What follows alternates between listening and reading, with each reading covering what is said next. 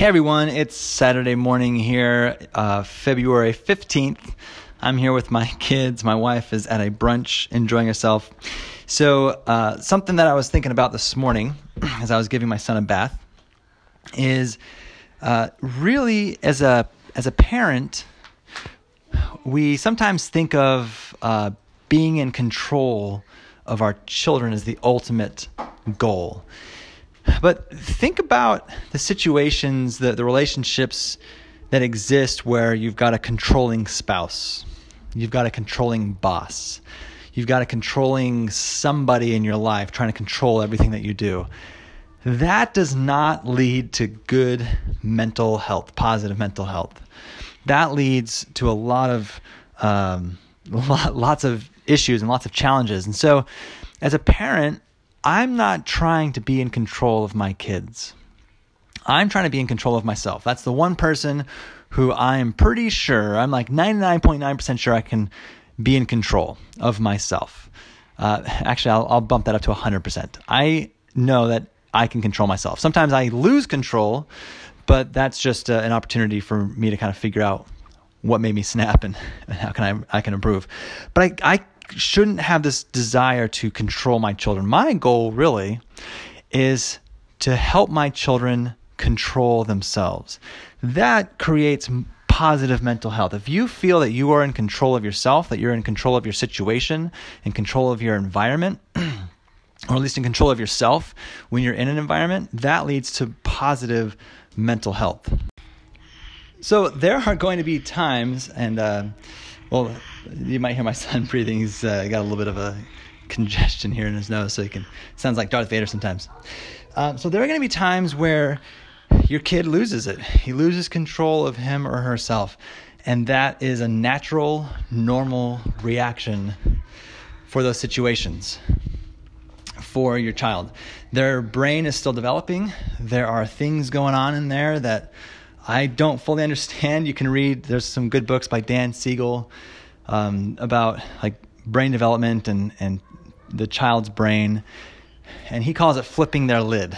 And so, when a child's feeling really strong emotions, cognitively they lose. They they're not capable in that moment of really controlling um, some of their behaviors. And so, as a parent, one thing that you can do is help them uh, learn how to regulate and and part of that is just connecting emotionally. So demonstrating empathy. So when a child is losing it losing control of him or herself it really helps when somebody else in the world connects with them emotionally and, and understands where they're coming from understands their uh, their emotion and verbalizes that. So in uh, child therapy and also what Dan Siegel talks about in some of his books is when you connect and you say, you know, let's say your your son um, is, is losing it in the grocery store. They really want that cereal, the chocolatey cereal with all those marshmallows, and you say no, you can't have it, and they start losing it. As a parent, like sometimes you want to you want to control your child and be like, no, this is you can't act this way. This is not appropriate in the store. You're in public um, all that doesn't help the situation. What really helps is if you can connect with them, uh, because right now, like you're fighting biology, you're fighting a biological response to wanting something and not getting it, and your child is just responding. That's that's a natural reaction. So what you can do as a parent is help them regulate and and work with you know biology, work with how their brain works, their fun- functions, and you can say, Son, I know you really, really wanted that cereal. You think it looks so delicious, and you want to eat it when we get home.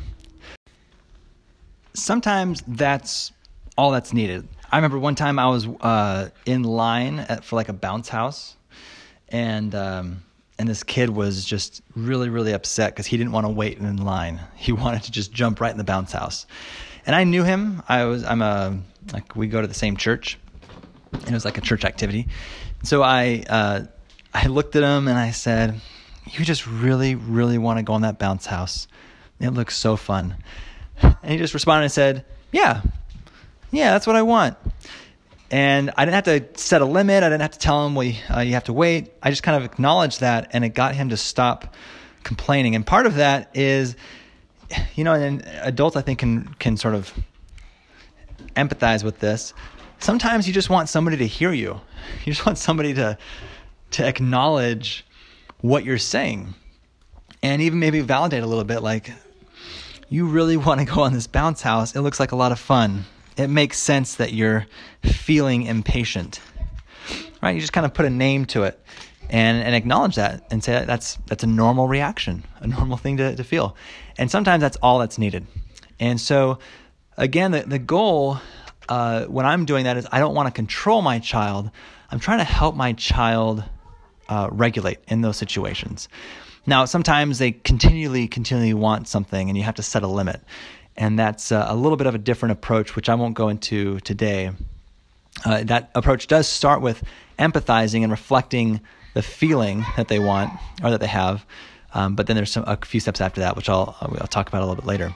But anyway, think about my, my thoughts there of uh, control. You don't really want to be a controlling parent. You don't want to be a control freak. That does not help with your child's mental health. What, you, in my opinion, this is what I'm shooting for as a parent. I've got four kids, uh, age 10, 7, 5, and 1. My goal, it, it shifted a little bit, but it's really, I want to help. One, one of my goals, not my ultimate goal, but one of my goals is to help my children develop self control. If they can control themselves, they will have better mental health. Uh, and if they can control some of their impulses. So that's what one thing I'm shooting for.